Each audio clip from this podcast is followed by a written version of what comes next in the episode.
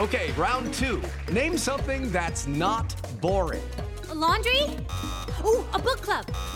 Computer solitaire, huh? Ah, sorry, we were looking for Chumba Casino. That's right. ChumbaCasino.com has over 100 casino style games. Join today and play for free for your chance to redeem some serious prizes. ChumbaCasino.com. No purchase necessary. Full prohibited by law. 18 plus terms and conditions apply. See website for details. And the Oscar goes to. And the Oscar goes And the Oscar to. goes to. Gentlemen, my only object in being here is to try and get at the truth. Where shall I go? What shall I do?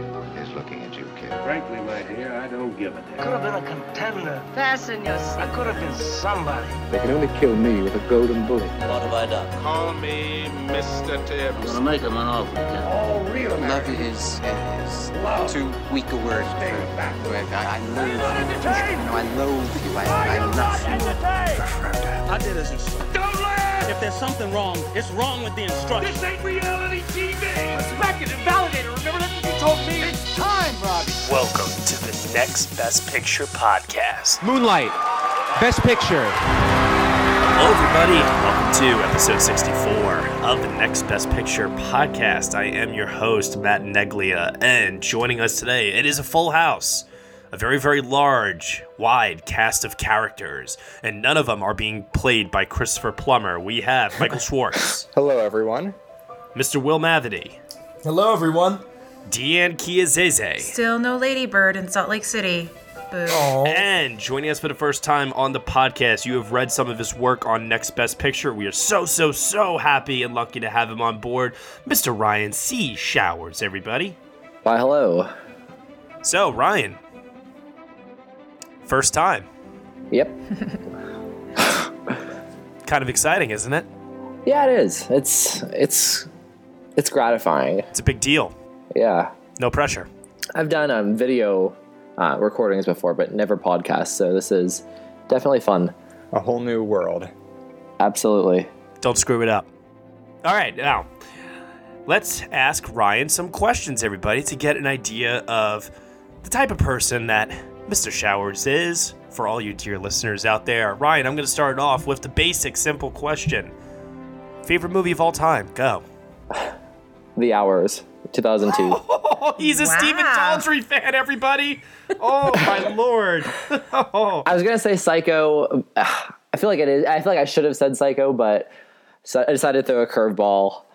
I love Nicole Kidman in that movie, like to the moon and back. So That's your favorite performance, right? It is, yeah. So I probably should have said Psycho Ever? and then Nicole for my favorite performance, but I'll just go with the hours. Throw some feminist agenda in there. I don't know. Very good.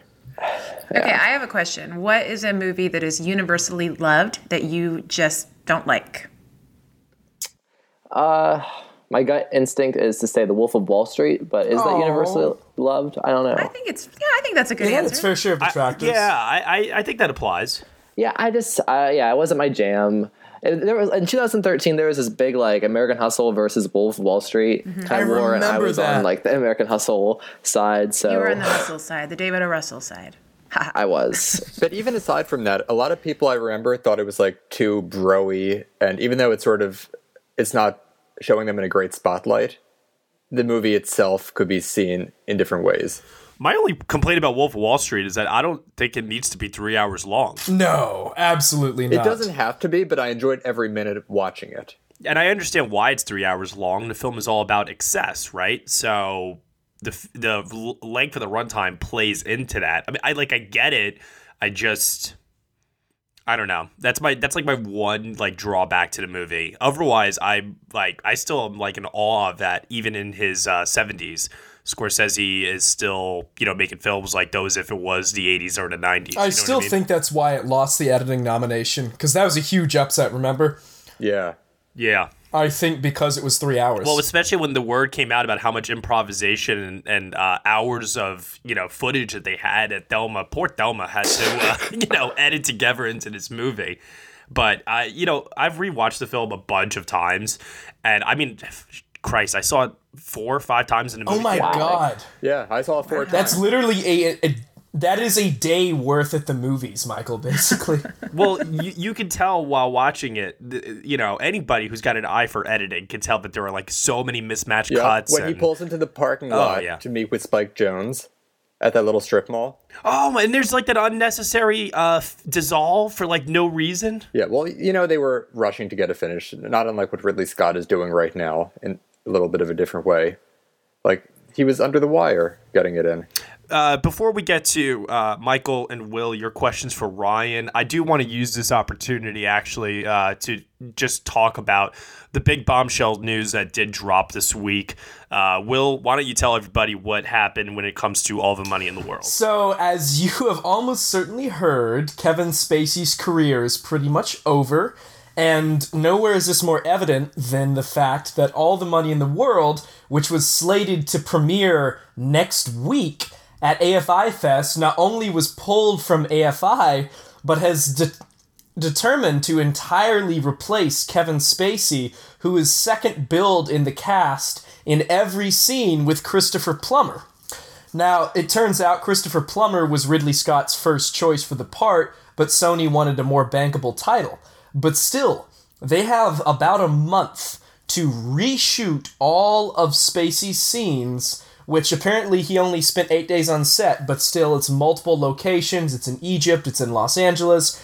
You're gonna have to reshoot all of that, re edit it, color correct, incorporate Christopher Plummer, and still get the film out in time for a December 22nd release date. So that is the big news on that front. I've never seen anything like it. They are on a very tight schedule. They're going to try to get the movie locked by the 15th of December. Now, I got to ask this question. And the reason why I bring it up here is because when this news broke, the first thing that came through my mind was if Ridley Scott pulls this off, aka if the film is well received and it's actually like a decent, good movie, could Ridley Scott be heading towards a Best Director nomination for the balls that he has shown through this project? Yeah, if it's good enough, I don't see why not. But prior to this was like I wasn't this wasn't on my radar for pretty much anything. And Well, I, I know for us, we had it on our radar for uh, Kevin Spacey, obviously, the makeup. Um, Michelle Williams was said to give a great performance, but Best Actress is too crowded. And we, I think a couple of us, Michael, you and I, I think, had it predicted an adapted screenplay because that category is just Until so barren. Until the Spacey thing happened, then we took it out. Right. well, the uh, the adapted screenplay because the field's so weak, but it just it's not like this movie is the post. It's not like they're they have to, they're reshooting Tom Hanks and this is a surefire like you know contender for Oscars. It just doesn't make Oh, yeah, it just, no. It doesn't make sense to me that they're going to these lengths. Well, they must know something that we don't know because they are going to these lengths. Maybe there is something there. Maybe for all we know, it's like uh, maybe it's out of respect for Scott because the guy is what seventy eight years old. We don't know how many more he's got left in him. No, he'll be 80 at the end of the month. Wow. Maybe Williams knocks it out of the park and they want to give her a chance. Well, here's what is happening too. There's also something to do with this show on FX called Truth, which is coming out in January, and it's the same exact story. It's a mini series starring Donald Sutherland as Getty. Oh, and they want to probably preempt that. I yeah. and the whole thing is being directed by Danny Boyle, so it's like a big deal for FX. Huh. And TriStar wants to get this out, not just for this Oscar season, but to get ahead of the curve with the FX series. So there was talk of pushing the movie with Spacey still in it back until June. But now they want to get it out. They think the movie is good enough to compete with Oscars, which I think some of us had suspected, but we were just waiting for it to premiere at AFI to go deeper into Oscar categories. Right. Because think about it this way the, the late breaking December contenders that are left, we all kind of agree that the post is going to be an all around contender. Probably. I mean, that's not just definite. because of what that movie is. Exactly. Phantom Thread, I think that, because we've all talked about this, outside of Daniel Day Lewis and the costumes, everything else is like they'll be lucky to get anything else outside of that. Mm-hmm. And what else is left? Then there's just all the money in the world, really, right? This little thing called Star Wars. Oh, jeez, yeah. Yeah, I mean, I mean, I mean, technically, there's the Greatest Showman, but I don't think anyone's predicting that to be anything more than a commercial play. So you know that that is sight unseen. But Can I just say something about Greatest Showman for a second here? And it actually just pertains to Hugh Jackman because I had this thought cross my mind the other day. I really, really, really like it just dawned on me the other day. I really believe that if Logan came out right now and not in March, I have this feeling we would be talking about Hugh Jackman a lot more in Best Actor, all because of timing and release date. you know, with the category being this weak, it's possible. Right? That that's exactly what crossed my mind. And I thought to myself, well, if Greatest Showman is a commercial play and it's not happening, and so many people thought, oh, I'm gonna predict Hugh Jackman like in the ten, not even in the five, just in the ten, because, you know, Greatest Showman's got the, that December release date. It's like, well, what if they flip flopped? You know, if your reasoning is because it's the later contender in the year and it's going to be more on top of people's minds, and the category is just so weak. I, I- you know, I, listen, I, I told you guys back in March, I'm gonna be pushing this performance all year. I haven't given up the fight, and I'm just, I'm just saying. I think it's respectable. I'm just saying. There's a there's a world where I think critics, especially, because the category is so weak this year, and there's word about. Hear me out now. There's word about Tom Hanks going supporting for the post, not confirmed. I heard that. I'm just saying that category is very wide open. So yeah, I mean, you have Hanks potentially out if he goes supporting. You have Franco potentially out if his scandals undermine his campaign. You have Gyllenhaal potentially out because people just forget about the film a la Rush in 2013 because it made like how much did Four million. Four million, yeah. I mean, the the category, and then uh, Renner probably out because of its association with Weinstein, Weinstein, and they've completely dropped Weinstein from even campaigning it. Although he was at the Hollywood Reporter's Actors Roundtable, which it was kind Yeah. of it was interesting, you know, seeing him alongside a bunch of what are deemed legitimate contenders to also have Renner there. Also, Hugh Jackman's there. And I'm sure Denzel will pop up later in the season. It, it sounds like the editing couldn't save that film, and it's still a mess from the reviews I've seen. To the surprise of no one. I'm seeing it Tuesday. I'll let you go. I'll let you all know. oh God. So we'll see. I mean, but then again, also, and you guys know this, I, I don't tend to go to bat for anything really hard. Um, I'm usually a lot more conservative. Uh, you know, this is like evidenced by, I think I said when I saw three billboards for the first time, I was like, I don't think it gets in the score. I don't think it gets editing, et cetera, et cetera. And I even had Willem Dafoe predicted to beat Sam Rockwell. Uh, I- I can tell you, and without getting too much into it, because we're going to have a podcast review dedicated to it, I've seen three billboards twice now, and I am very, very, very convinced that Sam Rockwell is winning Best Supporting Actor, and that's that's like a done deal. I think he's sort of overshadowing the Dafoe narrative that had played out throughout the summer. I agree. And the performance is just really good. Yeah, he's an actor that people love and know. And it's also it it is much more showy than Dafoe's. Dafoe would have won based largely on Korea on just a narrative as a whole. But Rockwell not only is he in a bigger overall contender, you know, he he has a big character arc, he gets to cry repeatedly, he's got an accent, you know, he's he's got a lot of physical scenes. He and, uh, he completely changed his appearance. He gained like 30 pounds to play this role of this out of shape policeman. I mean, it's all the things that historically if not in the last couple years with their acting winners, but historically that Oscar voters have loved in this category. And there's still a narrative for Frances McDormand to win as well. Um, I just think I, I think Rockwell is more of a sure thing than she is at this point, given the competition. Because outside of Dafoe, I don't see anybody challenging Rockwell. And Dafoe's film, The Florida Project, I'm at a point now where I'm saying it right now. I think Willem Dafoe is its only nomination at this point. Yeah, I agree. I don't know though. He does get a rough up a sexual predator. It's kind of a hot topic. You know what? There, there, there could be some think pieces on that. that really could go a long way. I'm sure. And I have to say, I mean, like, it is interesting that the two supporting actor frontrunners are both in movies about people getting back on sexual predators. Because because there's a lot of that with Rockwell too. I mean, it'll No spoilers. Well, that's really the interesting thing about billboards, and this is why I still, despite the post trailer dropping, which we're going to talk about in just a minute, um, I'm really, really, really convinced that nothing can th- beat Three Billboards in screenplay, picture, and Rockwell because I really and, and you guys who haven't seen it will understand when you see it.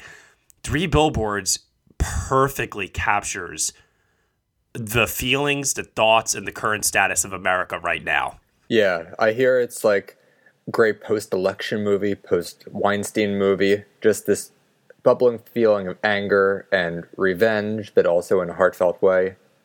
That's what I understand from these reactions. And if the American flags in some of the shots of the film don't heavily illustrate this, I don't know what does. Um, but yeah, I think it is a film of the moment. As weird as a pick pick, uh, pick for best picture it can be, because it is that dark, edgy humor. But I mean, we've we've seen them go with The Departed before, right? You know, when it came to crude and you know colorful language, you know, humor through dialogue and things like that. So I don't know. The race is still early, but I'm starting to feel a lot more confident about it. Will and Michael, before we get to um, the post, why don't you guys ask Ryan some questions? What is what is a film that everybody hates that you love? Joy, 2015. Oh God! I hate that. I loved it.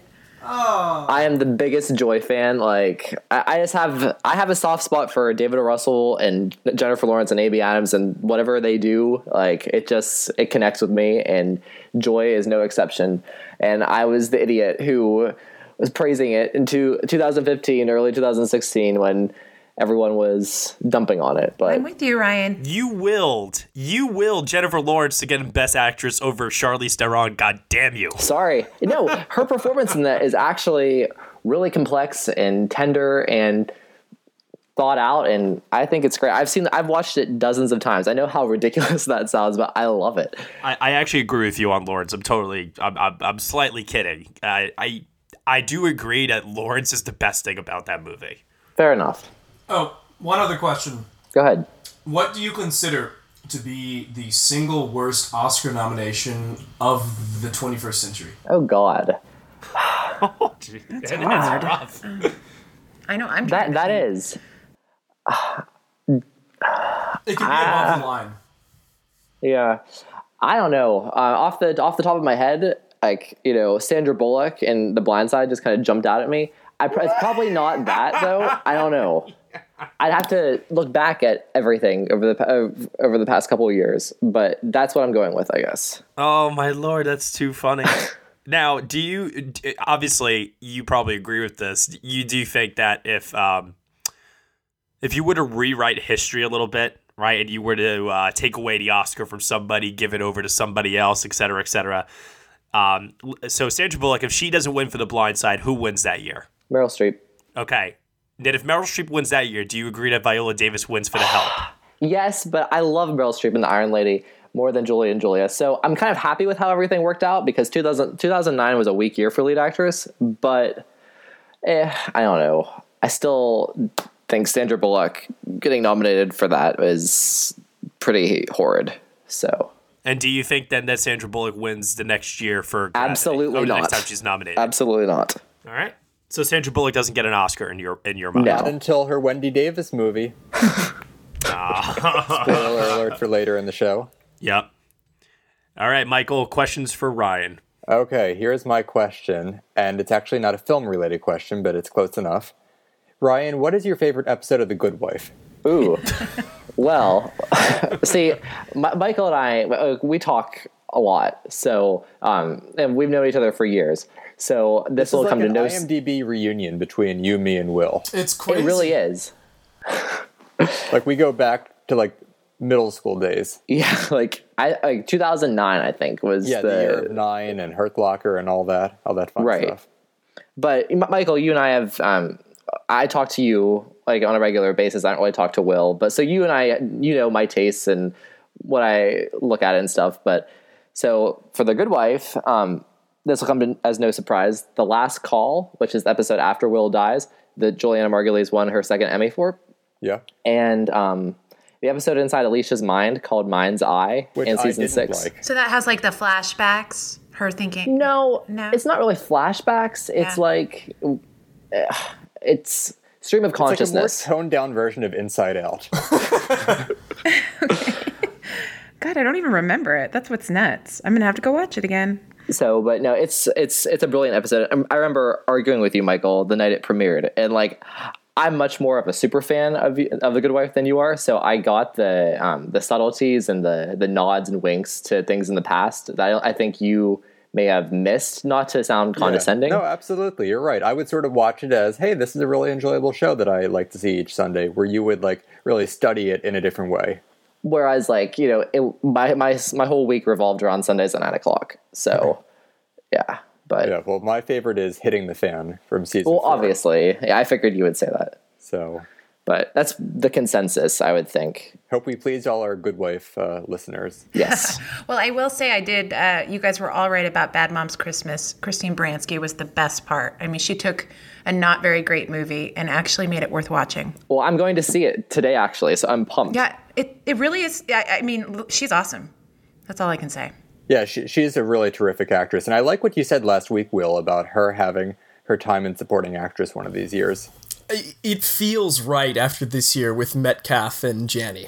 Like I, I'm waiting for it to happen. Yeah, you go back to something like Chicago, even where she Yeah. has a minor role. Which, the, by the way, they changed that character from what it is on Broadway so that Christine could play her. It's actually not a role designed for a woman, Hmm. And uh, she just knocked it out of the park. I felt like if she had more screen time, that could have been like a surprise nomination back in 2002. So I have a question though about this. Do you guys think that Christine, if if she were to ever have a Metcalf Janney type of a role that takes her to the Oscars, would it be a comedic role or a dramatic role? Because she has shown her wide range on TV, and she's she slays both of them. The key for these people is to go dramatic. Yeah, They're not going to get in for a comedic nomination. not totally dramatic. Like you could be a Allison Janney and sort of walk that line, and maybe Crude. yes, absolutely. I've never seen Christine Baranski crude though, No. whereas we've seen Allison Janney crude. Well, not until you see the movie this afternoon. Who knows? Yeah, you, you might be surprised. She does bring like the emotional impact to to a movie that wouldn't have had it otherwise. I'll say that. All right, cool. Ryan, I got one last question actually, uh, because I'm looking right now at my November haul and my wallet is crying. Are you a Criterion Collection uh, person? Eh, a little bit. I mean, I have some, but I, I'm not a massive um, spender. Okay. All right. Just figured I'd ask. All right. Moving over now to the next part of the show here. A little trailer dropped this week. No big deal. Just, you know, the final Oscar contender that we've been waiting for for, I don't know, the last year or so since the project was officially announced to include directed by Steven Spielberg, starring Tom Hanks, Meryl Streep, a whole cast of television actors that we all love and respect, co written by the winner of the Oscar for Spotlight. Like, what the hell, people, is going on here? The trailer for the post has finally dropped. It is here. Let's talk about it. So, can I ask you a hypothetical question? Oh dear, I don't like hypothetical questions. Well, I don't think you're gonna like the real one either. Do you have the papers? Not yet. This is a devastating security breach that was leaked out of the Pentagon. The most highly classified documents of the war. The Times has 7,000 pages detailing how the White House has been lying about the Vietnam War for 30 years. The way they lied, those days have to be over. Okay, people are concerned about having a woman in charge of the paper, that she doesn't have the resolve to make the tough choices. Thank you, Arthur, for your frankness. Let's do our jobs. Find those pages. You're talking about exposing years of government secrets. Is that legal? What is it you think we do here for a living, kid? Ben, I might have something. It must be precious cargo. It's just government secrets. The New York Times was barred from publishing any more classified documents dealing with the Vietnam War. If you publish, we'll be at the Supreme Court next week. Meaning, Well, we could all go to prison. to make this decision, to risk her fortune and the company that's been her entire life, well, I think that's brave. If the government wins, the Washington Post will cease to exist. If we don't hold them accountable, who will? We can't hold them accountable if we don't have a newspaper. Nixon will muster the full power of the presidency, and if there's a way to destroy you, by God, he'll find it. I'm asking your advice, Bob, not your permission. You can't do this. The legacy of the company is at stake. What will happen if we don't publish? We will lose. The country will lose. What are you going to do, Mrs. Graham? A lot of up and comers in this one. Who is this Streep person that they keep advertising? Bradley Whitford, Tom uh, Hanks is that? Odenkirk. Uh, what what's going on here? oh my. Oh man. Well, we finally have seen it. I'll start. I take everything back. I take everything back I said. I am so excited. The part that got me about this trailer the most and that I'm really hopeful for is that this becomes a story about, you know, obviously it's Meryl Streep's movie and it's Kay Graham's story, but I think that relationship between her and Tom Hanks' character, I kind of, that was actually one of the things I really loved about Jobs that came back out a couple of years ago was the kind of the Kate Winslet dynamic with Jobs, even though he was an egomaniac. Um, I, you know, so I'm sort of hoping this takes on that form, and if it does, I am so intrigued because I think the two of them could make a really special story that way. Yeah, well, this is supposed to be the Kay Graham story, Right. first and foremost. And her life is really fascinating. Her husband committed suicide, and she inherited the Washington Post from him to become the first female editor. And she had to make this drastic decision, and I hope the movie sort of revolves around her uh, personality at that time in making the bold decision. I think that what you just said there, Michael, is very interesting, and that is a layer that obviously doesn't come across in the trailer for me. I really hope it does get incorporated because that could add um, a lot of depth to the character that Streep is playing. Um, count me in the category of those who watched this and actually were underwhelmed, to tell you the truth. Um, but I was also underwhelmed by the trailers for Lincoln and for Bridge of Spies, and both of those movies turned out to be very good. So, um, I don't know. There's something about Steven Spielberg trailers that I, I can't remember the last time I saw a trailer for a Steven Spielberg film that got me excited. Let's let's just put it that way. The War of the Worlds teaser in like 2004. Oh, jeez. Well, I mean, come on. You have to go all the way back to 2004 to tell me that. I, all I'm saying is that, you know, this is a movie that I didn't really get a sense of the acting from Streep and Hanks. Maybe they're holding stuff back. Um, I really didn't get a sense of. Uh, like, even the themes of the film. Um, I don't know. I, I maybe it's trying to say too much. You know, it's a it's a commentary on women in, in the man's workplace. It's a commentary on the freedom of press. It's a commentary on, uh, you know, striking back against the government. Uh, you know, I, I don't know if they were able to perfectly convey everything through this, and I don't even think it was even probably No. possible. Um, so I, I I'm I'm like I said, I I'm very excited. I can't wait to see it. I don't think it's the runaway winner. I think it's one of those films like War Horse where it'll get a bunch of nominations. Maybe the film ends up being good, not great, and then you get those people that are like, "Oh, you know, just because it's Spielberg, Hanks, and Streep, they stole nominations from more deserving, you know, people." Ah, ah, ah," You know what I mean? But I, I, listen, I'm not, I'm, I'm not hating on this. I, I, I, I'm very excited, but just this trailer didn't do much to get me super excited. Well, see, the trailer like got me massively excited. I don't know what. Like, I, I guess my expectations kind of have dampened with all the other buzz going around for other movies. That I just, whenever I saw the trailer for this, I just kind of exploded with excitement. Um, I love Meryl Streep and I love Steven Spielberg and I love Tom Hanks and I love the topic and it's just it fed into all of my Oscar bait sensibilities and I I say that proudly. So agreed. Well, maybe that's what it is. Maybe it's coming across too much as Oscar bait to me, where. Huh, I mean, like even the the font that they chose, you know, for the characters' names and the title of the film, it just seems like they threw it together last minute, and it's just such a typical standard trailer that there's nothing that screams special about it. But then again, you know what? They could have not have released a trailer for this, and they could have just said Spielberg, Hanks, Streep. Are you in or are you out? and that's it. See, it's funny you mentioned the font because when I saw that, the first thing that came to my mind was, oh, like a newspaper font. Me too. Yeah. I thought that was very deliberate. Hmm. I didn't. I didn't think of that. That's a good point. Will, you're quiet. Menstruation? No, that's a 20th century women joke.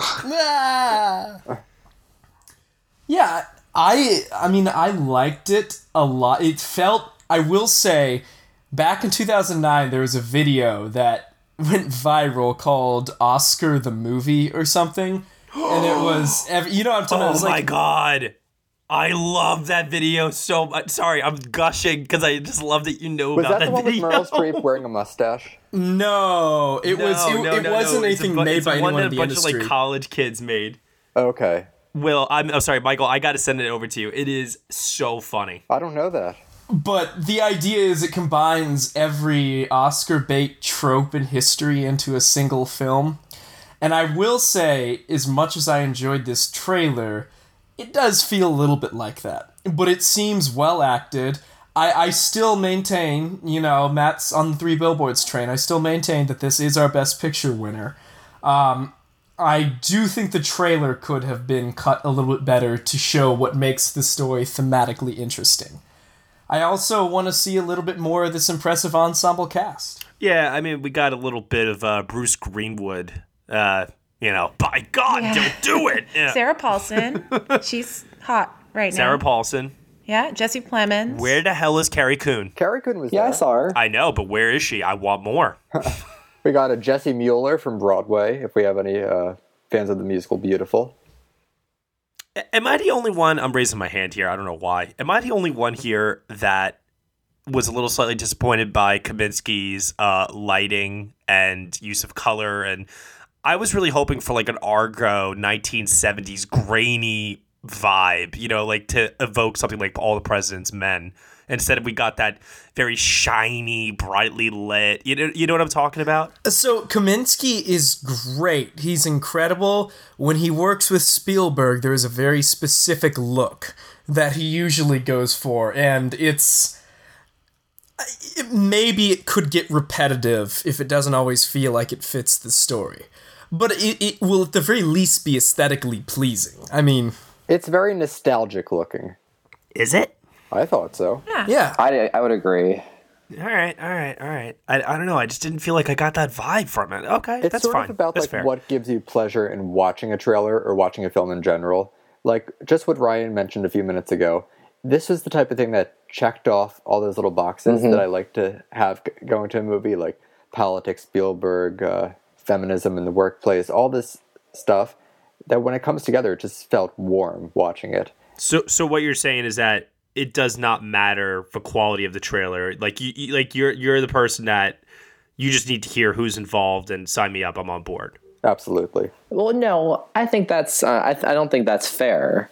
I think everything was done well. All of those things were checked off and they were executed appropriately. Maybe my expectations were just too high. Maybe that's maybe that's what it comes down to. I mean, it was the last trailer of the season. You know what I mean? Well, and going back to what you said about like the look of it, Matt, um, I I actually really liked the look of it, and some of the uh, the cinematography really clicked with me. Like, there's a shot of Streep standing behind the news press spinning, and it just kind of took my breath away. And it just like, I don't know. I think that it, I actually the look and image of the movie was some a, a big part of why I love the trailer.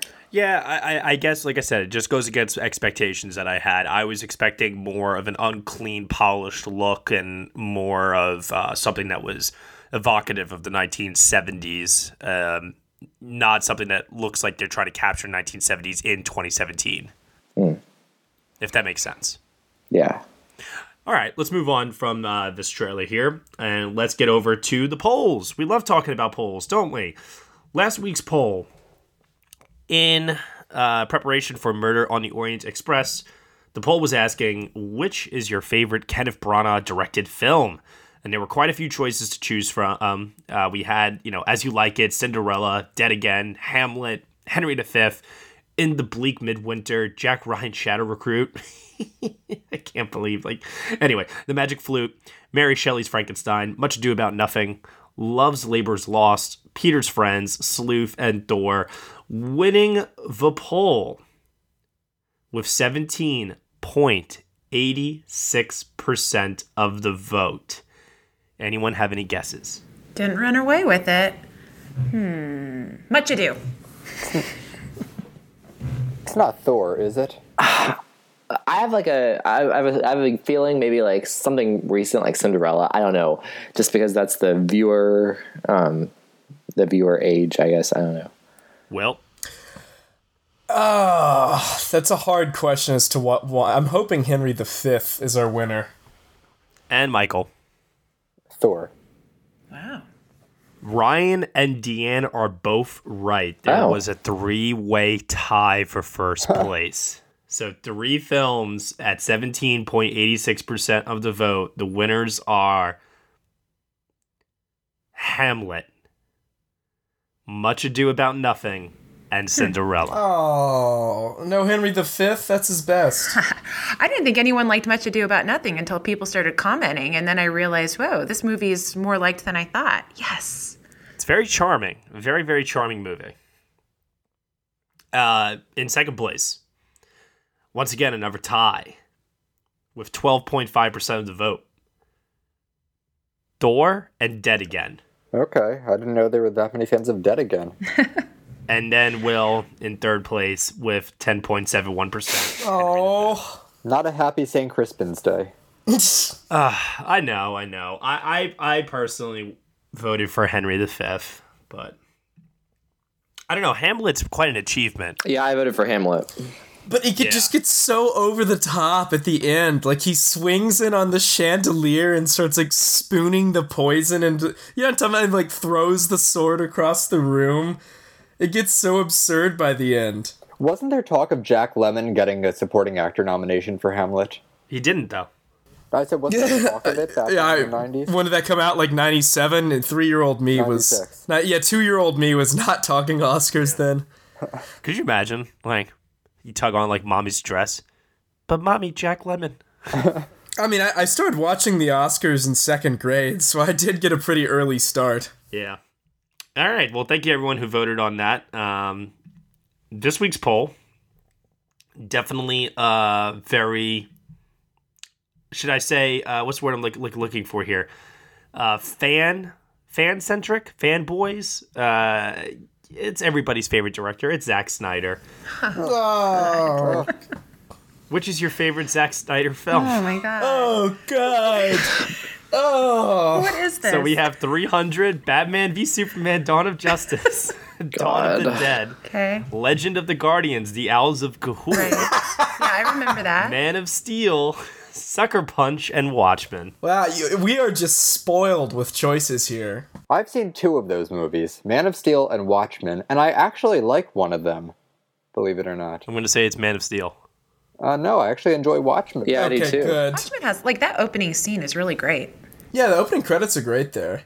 That's a decent film. I would say Watchmen has moments of brilliance, but that it never quite comes together. yeah, Dawn of the Dead is the most consistent, honestly. I, I gotta like maybe throw a little bit towards Legend of the Guardians. I'm not kidding. The Owls of Ga'Hoole. That's a very beautifully animated film. I can't think of that movie without thinking of a 30 Rock episode where Tina Fey is stuck on a plane and that's the only movie that they keep showing on repeat. well, let, let, let, us ask a, uh, maybe an easier question here. This is not going to be part of the poll, but uh, this is I'll sub- I'll just uh, ask you guys. What do you think is his worst film? Uh, Batman versus Superman, right? Absolutely, hands that's down, awful. apocalyptically bad. Didn't that win the Razzie this year? I have no idea. I wouldn't be surprised. I think it won Worst Picture at the Razzie. I would watch Man of Steel ten times in a row before I would watch Batman versus Superman again. And let's be clear, Man of Steel is a very bad film too. right. Let's be clear. I actually disagree with you. What? Wow. The dialogue in that film is so bad. I love uh there is only one way this ends, Kal-El. Either I die or you die. Oy. Oh, wait, we have some good news for Dawn of Justice. Dawn of Justice did not win Worst Film at the Razzies. That went to Hillary's America. Oh, okay, that's appropriate. Ah, sure. To be Yes. fair, I gave Man of Steel a six out of ten. It's a bad yeah. Okay, well that that's that's about right. That's like a five or six. I thought you were saying it's like a seven or eight. No, no, oh god, no, no. Uh, Zack Snyder has never approached that level. um, I, I think his best day that he's ever had, Dawn of the Dead, I'd maybe go seven or six. Yeah, Dawn of the Dead's a good solid seven zombie film. It's again the opening credits are good. It's got some visceral thrills, some pretty likable characters, and it feels like an actual movie, which I don't know that a lot of his more recent stuff do. I actually have good memories of Watchmen, the first, or not Watchmen, sorry, 300 the first time. Like, I only saw it the one time, but I remember liking it. Yeah, 300, it's like Watchmen. It's got moments of brilliance, but there are certain things in that movie that just really, really take it down. Um, God, I just remember like some of the dialogue in that movie Earth and water. God, I, I, I, this movie's just ridiculous. I'm sorry. It's it, it's still like one of Gerard Butler's like best roles, like ever. But that's not saying much. Geostorm. It's weird to me all these people that showed up in there, like Michael Fassbender. Oh, really? Like what the Oh, hell? Yeah, plays. He's got a he major plays, uh, part. Stelios or something. I can't remember. Yeah, he's got a major part. Yeah, that was I think Michael Fassbender's uh, first role, if I remember correctly. I could be wrong, but I think it was. And then of course there's um, uh, the guy that plays Faramir in uh, Lord of the Rings. Yeah, he's in his there name. too. Uh, yeah, yeah, and, and then he was in that terrible show this year, Iron Fist. I know who you're talking about. Lena Headey's in it. Uh, yeah, L- Lena Headey was in it. Uh, Rodrigo Santoro. Yeah, there, there- there's some pretty recognizable names in there. The one thing I will say for that film is the makeup's really good. I think it should have gotten a makeup nomination. Yeah, remember when some people were pushing that to get cinematography? Oh God, yeah. It did almost get in for visual effects. It, it did very Yeah. well at the the Bake Off that year, which that would have been understandable. Uh, I think Sucker Punch is his worst film. Mm. It's very bad. It'll be interesting to see what people say. I- I'll be very, very curious. Imagine if Batman v Superman: Dawn of Justice wins. Oh yeah, I mean honestly, see if you can tap into some of those weird people on the part of film Twitter who are obsessed with the DC universe, and see if we can piss them off. I would love that because they're like the most active people on Twitter. If you make them angry, Yeah. So now uh, the question I have is if if Justice League turns out to be Zack Snyder's best movie, let's just say hypothetically, um, is it fair to say that it's him? That's to give credit for that because he left. I think what a few months left with production, obviously because of a personal uh, terrible tragedy that uh, you know happened to his family. So I don't know. Is it like fair to say? I think you have to give it to both him and Joss Whedon. They both put in their work. So who, did uh did Whedon take a directing credit on it, or did he just get a screenplay No. by credit and let Snyder take that Screenplay. Yeah, then you know what you you give it to the person who has the directing credit, and that is Zack Snyder because he shot more than two thirds of the film, more than three fourths of it. Still, I think it is technically still a Snyder movie. The aesthetic is certainly his. Oh God. Yeah. Ain't that the truth? Alrighty. Jesus, I, I can't even like the Zack Snyder aesthetic is something that like really, really, really angers me. And that might be part of the reason why I liked Man of Steel so much was because I felt like it actually tried to get away from it a little bit. Oh, it still looked pretty ugly though. Yeah. To each his own. I'm sure he's a nice person. Yeah. Uh, well, eh, I don't know. I, Come- I can't say that about anyone now, actually. So comparatively speaking, sure. Okay. Fan questions. We had a lot of fan questions from last week that we didn't get a chance to talk about here on the show.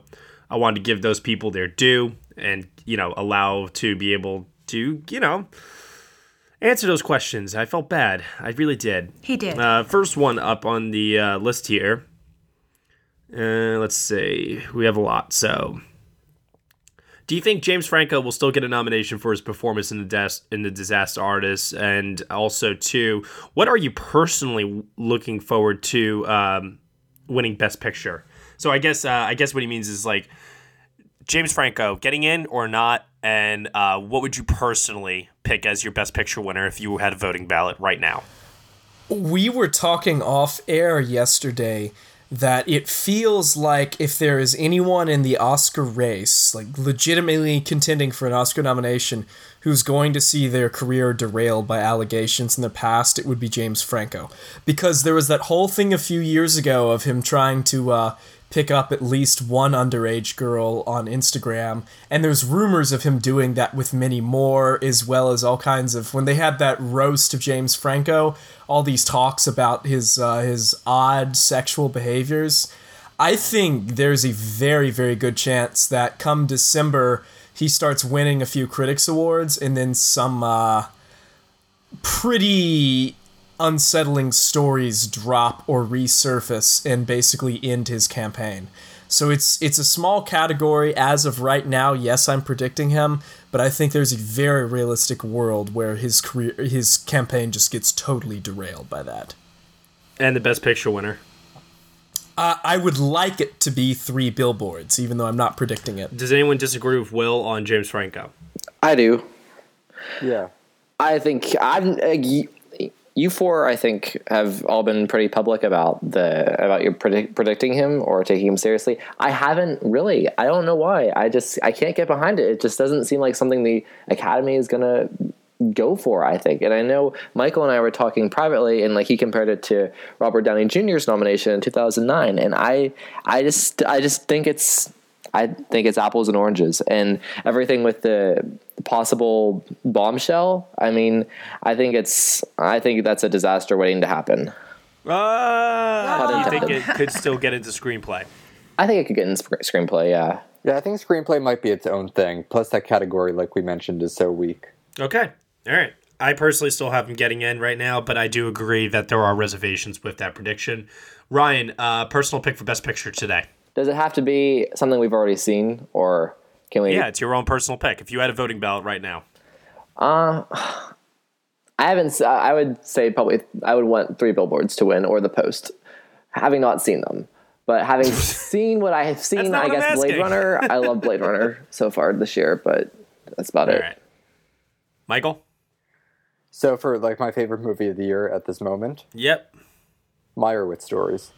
Really? Yeah. Deanne. That's awesome. Yeah, I haven't seen a lot of the um, contenders, but for me, it would be I just rewatched The Big Sick and I loved it just as much the second time. So that would be my pick right now, based on what I've seen. I actually think that would be my that would be my number one of the year too. The Big Sick. It's really funny. Um, Blade Runner 2049 is still my number one favorite movie of the year, but I wouldn't actually pick it to win Best Picture uh, because I think that's more of a technical, like, director win thing that I would give instead. Uh, so, Three Billboards would be my pick to win Best Picture. All right. Thank you so much for that question there. That one came from uh, Lewis on Twitter. Next question coming from Avi Christians on Twitter. Detroit, can it really resurrect itself? And which female director is getting a nod this year? Gerwig, Rees, or Bigelow? Well, let me start at the end of that question because I do think we will see a female director get a nomination. You think? This year? Yes. I think there's going to be such a push after all that we've been seeing with uh, the sexual harassment allegations. But even on top of that, these are movies that have been very well received. And I think people are really going to want to reward either someone like Gerwig or Rees. Yeah. It doesn't seem as likely now because we're still sorting through all the contenders. But when all is said and done, I think we will see someone in the Don't mix. count out Jenkins. I'm just saying. If anybody, I would think it'd be her. Warner is really pushing that campaign. Like, if if you look everywhere in the Hollywood Reporter and billboards, they are doing those picture and director for your consideration ads everywhere. They're flat going for it, almost as much as they're putting into their Dunkirk campaign. Yeah, I think I saw three billboards myself that said that exact same thing. Will, you're right. Were they outside Ebbing, Missouri? Something like that. Yeah, even though it's a fictional town. Um, okay, so Detroit. I don't know. I mean, they're re-releasing it. Um, I just don't think it's It seems Bigelow. like a I cash grab before the Blu-ray. yeah. I mean, Dee Rees and Gerwig are so charming when they talk about those movies. I just think that I, I, I believe one of them will get it. I actually think Gerwig will. Gerwig will. I'm saying it now. For the reasons Michael said. I would love that, but I just don't think it's gonna happen. I just Yeah, I'm, I'm with Ryan on this. I, I I would love to see it happen too. I love that movie. I, it just seems very very difficult because there's just technically showier work, and I I- you know you know you, I, I've said this before. My brain tends to when I make predictions, go towards flashy editing, flashy production design, flashy costumes, you know. So subdued, conservative, restrained direction is not something that I'm usually like, oh, they're definitely going to mark this down. So you probably think she's more likely for screenplay. Absolutely. 100%. It's interesting. When you look at the director's branch, you don't necessarily see them as the type of group that would go out of their way to reward Gerwig because it's like, you know, very much a, the buddy system there. Bro culture. works with their friends in a way. Yeah. Well, then this brings up a very interesting question. Who wins uh, debut DGA award, Jordan Peele or Greta Gerwig? Jordan Peele. Well, go back to the directing Oscar really quick because I think a lot of people tend to forget this, but Gerwig, her partner is Noah Baumbach. And he sort of has his own inner circle within that branch, I'm sure. So that could go a long way. Also, Lady Bird is not Greta's directorial debut. People keep forgetting that. I mean, she. uh Yeah, she did Mumblecore back in the day. Oh, so then I guess your pick of uh, Jordan Peele makes a lot more sense. ah. Yeah, she did Nights and Weekends in 2008. Okay, fair enough. Okay, so what'd you guys think of Detroit? N- Nobody really commented on that. Um, Detroit's one of my favorite films of the year. I do think it has a very, very messy third act, though. Yeah, I think it's a sloppy movie that is well intended, but sort of needed to get itself together more. And I mean, it, it just tanked at the box office. Even with the re release, it's just completely fallen out of the conversation. Yeah, I'd agree. I think it's a non-starter. All right, this one comes from Chadwick Vogel. Can Get Out be taken seriously in the acting categories? Kaluuya, Keener, Gabriel deserve nominations. I think Kaluuya might. He's like number seven or eight. Just What is- because. like, what is this? Like, I don't understand where this is coming from. I really don't. because I'll the tell you that. category is really weak. Yes, exactly. And I think, he- if, especially if Get Out is like a big, is as big of a thing as everyone is saying it's going to be, it's going to be in multiple branches, and it's a really, it's a safe way to avoid Oscars so white. And Why are we predicting nominations just for the sake of avoiding Oscars so white, though? Because that's just how it is, Matt. It is, and like there's there's no other safe alternative. And I think with the weak field and the popular movie, and you know his performance is good, and if he you know has the buzz, I mean, I think you know this is a bad comparison because Matt Damon is a big star, but like it's like Matt Damon in The Martian. Like that's not a typical Oscar-y lead actor type performance, and you know, Wait, no, no, it was. It was Castaway on Mars. but it was jokey and comedic, and like I don't But know. also, uh, Kaluuya, you know, it's not just like a random comedic performance. He gets multiple scenes where he gets to cry. Oh, He's yeah. got- I mean, I mean, like he he does actually get to display a range. It's a pretty good dramatic performance. Like Absolutely. Well, then why are we not talking about Kumail Nanjiani then? I need to ask Because, that. oh, because this is a more dramatic performance than it is a comedic performance, whereas Mhm. Nanjiani is more of a comedic than dramatic performance. They're both very good, but as far as what's more in the Academy's wheelhouse, watch Get Out again. It is in many ways a typical nominated performance. I mean, the Academy loves crying, and there's a lot of that. Well, he has that. Uh, Nanjiani has that breakdown on stage. But I think that might be a little too light for what they typically go for. Whereas you take the Daniel Kaluuya performance, maybe take it out of Get Out if that's the problem some people are having in seeing it, and put it in any other movie. Perhaps. And it sort of fits a little better Yeah. Within the Oscar narrative. That is like not in terms of quality. He, his Oscar clip is the scene where he's getting hypnotized. Like remember Absolutely. that scene. That is a great bit of acting there. And the kind of scene that, as Michael said, in a lot of films, you'd be like, "Ooh, okay, yeah, that's that's the scene that really makes them think that they could win an Oscar." Have, have you seen the film more than once? Go go back and watch it because that It's the it's the first film of 2017 that I saw more than once. I saw it twice because I got a lot of hate from people for not like getting it. Um, I still liked it. I just didn't love it like everybody else did. Um, and I watched it again, and my thoughts on it were the same. It's a very entertaining, very well done directorial debut. I don't get why we are talking about this getting seven, eight nomination. Like this, how how how is this an across the board contender? I think it's just one of those things. If you don't get it, you just don't get it. I agree.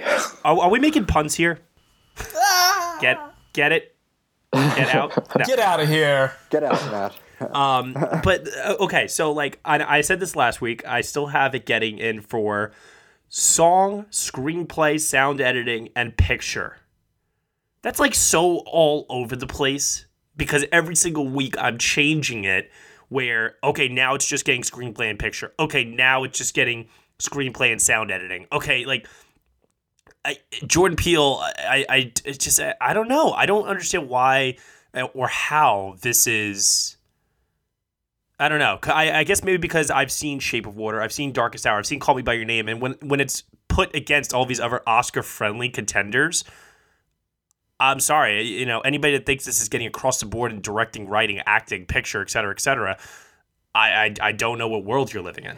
I think it's good for uh, like maybe four or five at, at the most. I don't think director is happening, but I think I think this performance, especially if Get, Get Out does well at SAG, I think um, he gets in, and I actually think I have him over Franco right now. Mm. If the Franco scandal does drop, then yes. Um, I, I I could see it being more of a possibility, but somebody also uh, mentioned before about it being a way to avoid Oscars so white.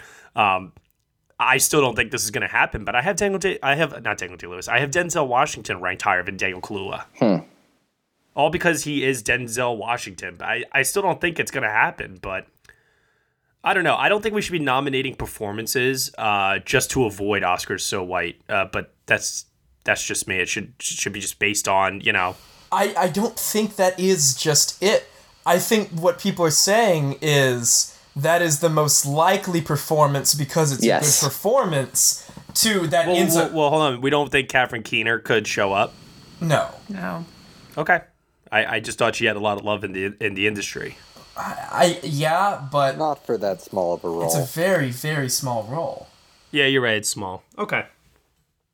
All right, let's move on to the next question here. I'm sure there'll be a lot more to talk about with this one as the season progresses and we see how it does, especially. Uh, this one comes from uh, Jet5459. Do the European Film Awards have any influence on the foreign Oscar voters?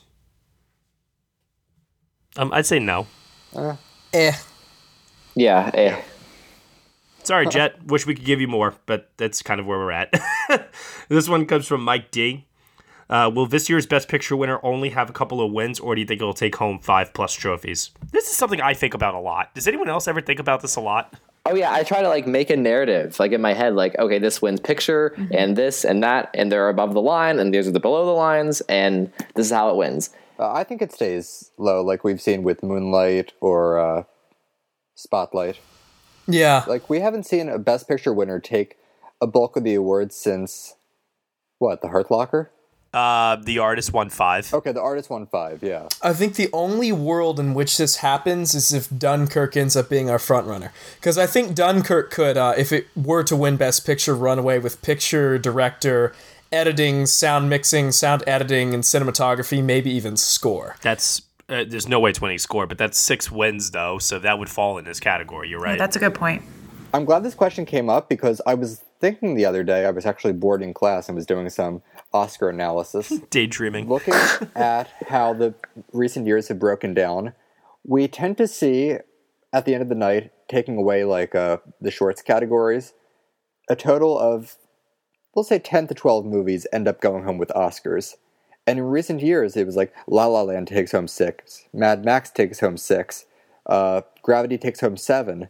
So if Dunkirk were to fall into that take home six category, and then our Best Picture winner, maybe three billboards, takes three or four, that would be a narrative like we've seen recently. And that, that is a narrative I am currently predicting. Me too. I think that's very likely. Whereas like The Shape of Water, also that takes two maybe, Yep. and Darkest Hour takes two. Yep. Mm-hmm.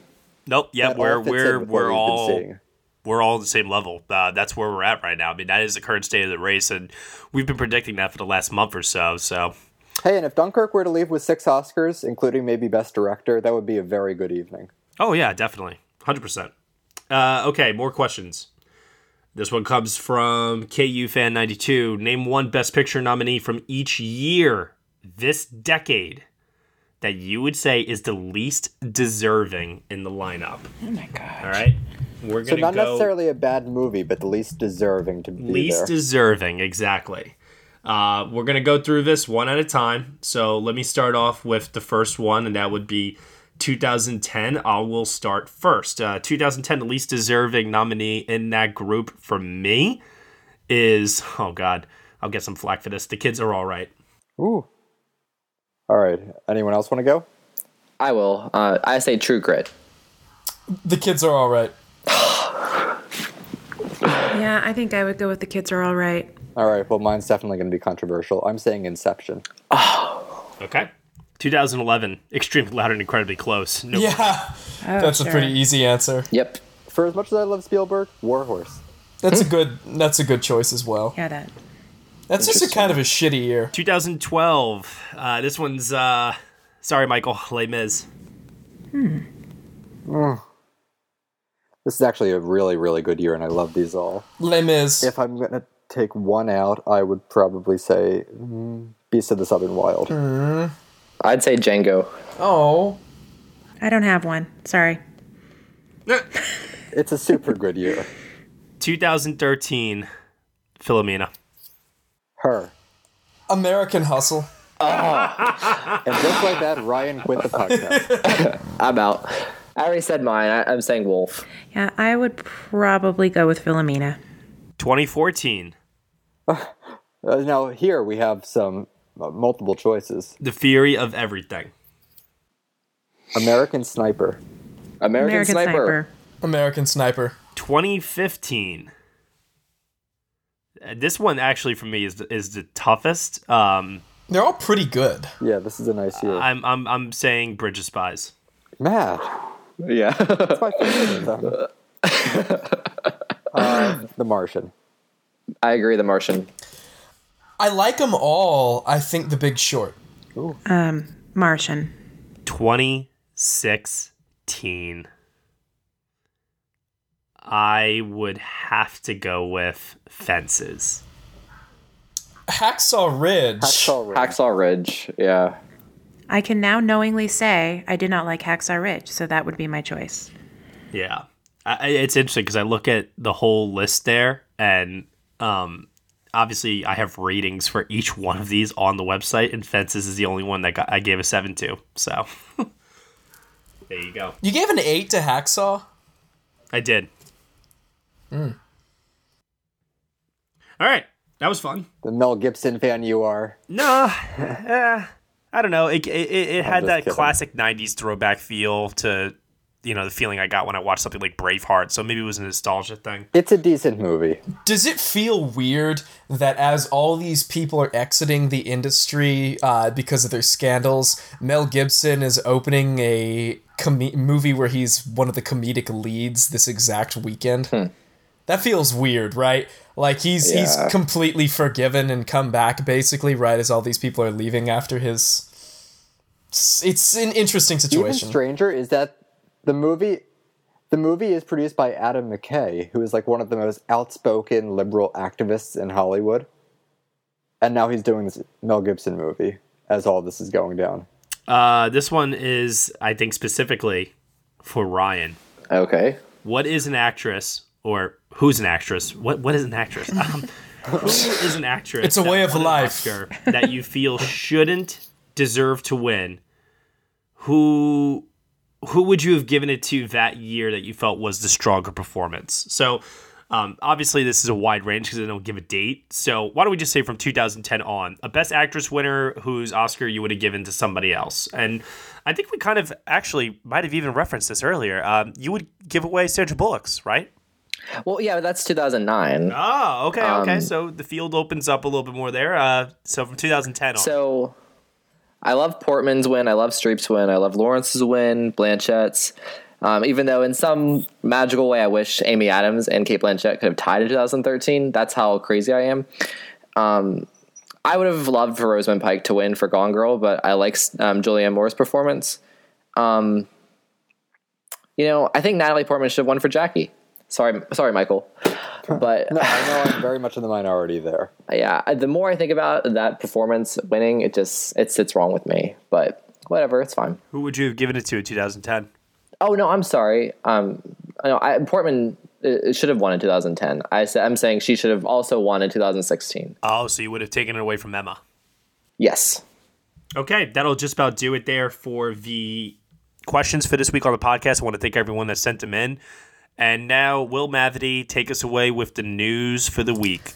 Honestly, there isn't that much this week. One thing I have noticed is that uh, everyone was worried when Byron Allen's Entertainment Studios acquired Hostiles. They figured that its Oscar chances were done. But Byron Allen is flat putting some money into campaigning this film. We he bought like a four-page spread in the Hollywood Reporter, including the cover this week and there's also additional ads i've seen popping up all over town so and they've released two trailers this weak so it's not news per se but it's worth noting that and michael you've talked about you think bale can get in right Yeah, I think in the week year that we have, he received really good notices out of Telluride. So it's not out of the question. um michael b jordan is making his directorial debut with the stars beneath my feet which is i believe about a young boy growing up in harlem He's always wanted to direct, he says, so that'll be interesting. You know, he hasn't gotten his very worthy Best Actor nomination yet. I kind of wish he had shown up for Creed, but who knows? Maybe he'll show up as a Best Director nominee for that.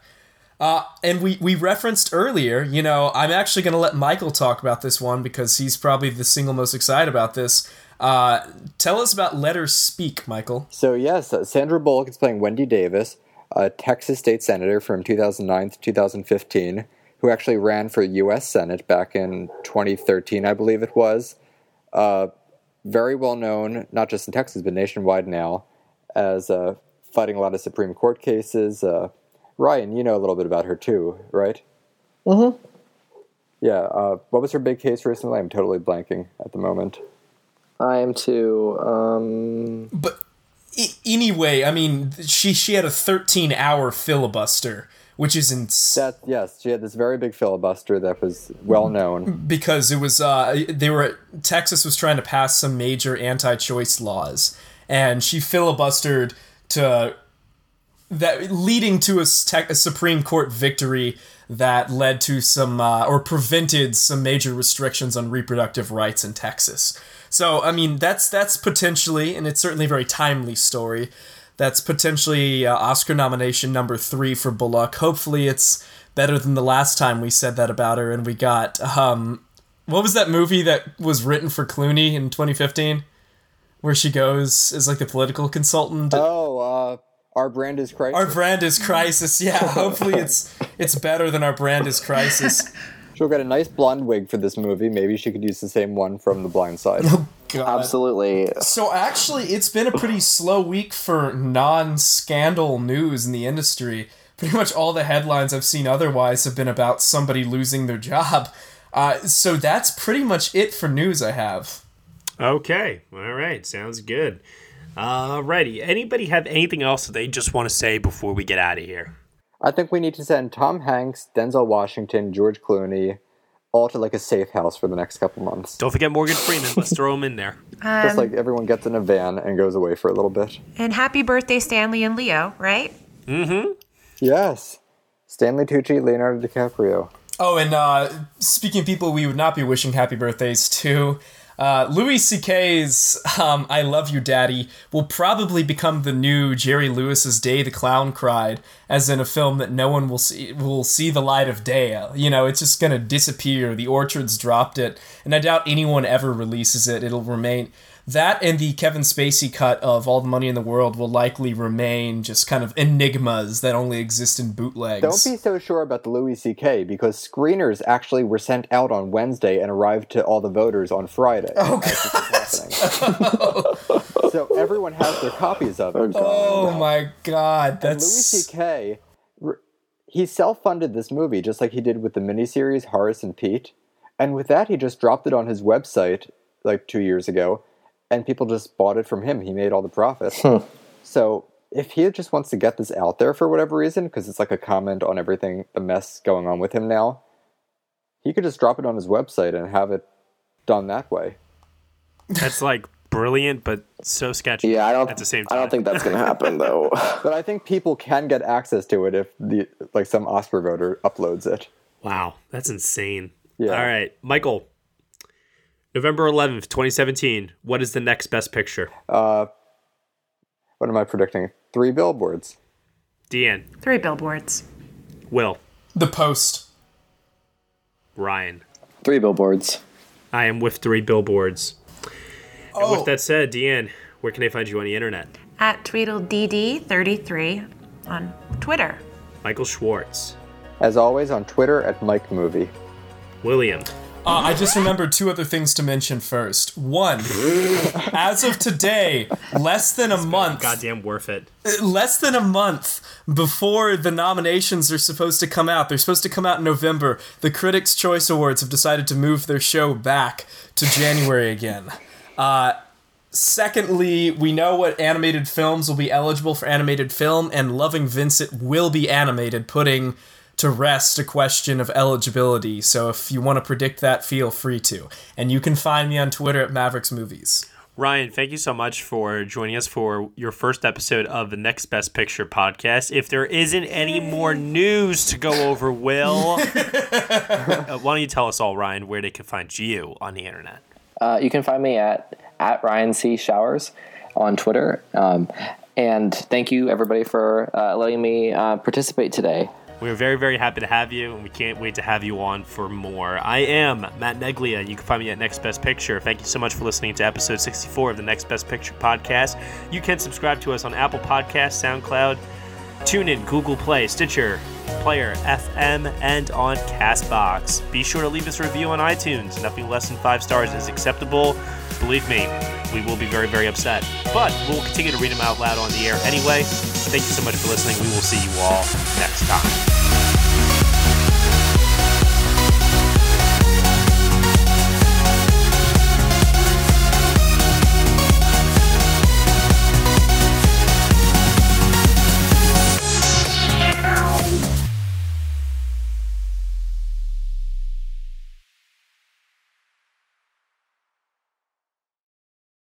Hello, it is Ryan, and we could all use an extra bright spot in our day, couldn't we? Just to make up for things like sitting in traffic, doing the dishes, counting your steps, you know, all the mundane stuff. That is why I'm such a big fan of Chumba Casino. Chumba Casino has all your favorite social casino style games that you can play for free anytime, anywhere with daily bonuses. That should brighten your day a little. Actually, a lot. So sign up now at chumbacasino.com. That's chumbacasino.com. No purchase necessary. Group. Void were prohibited by law. See terms and conditions. 18 plus.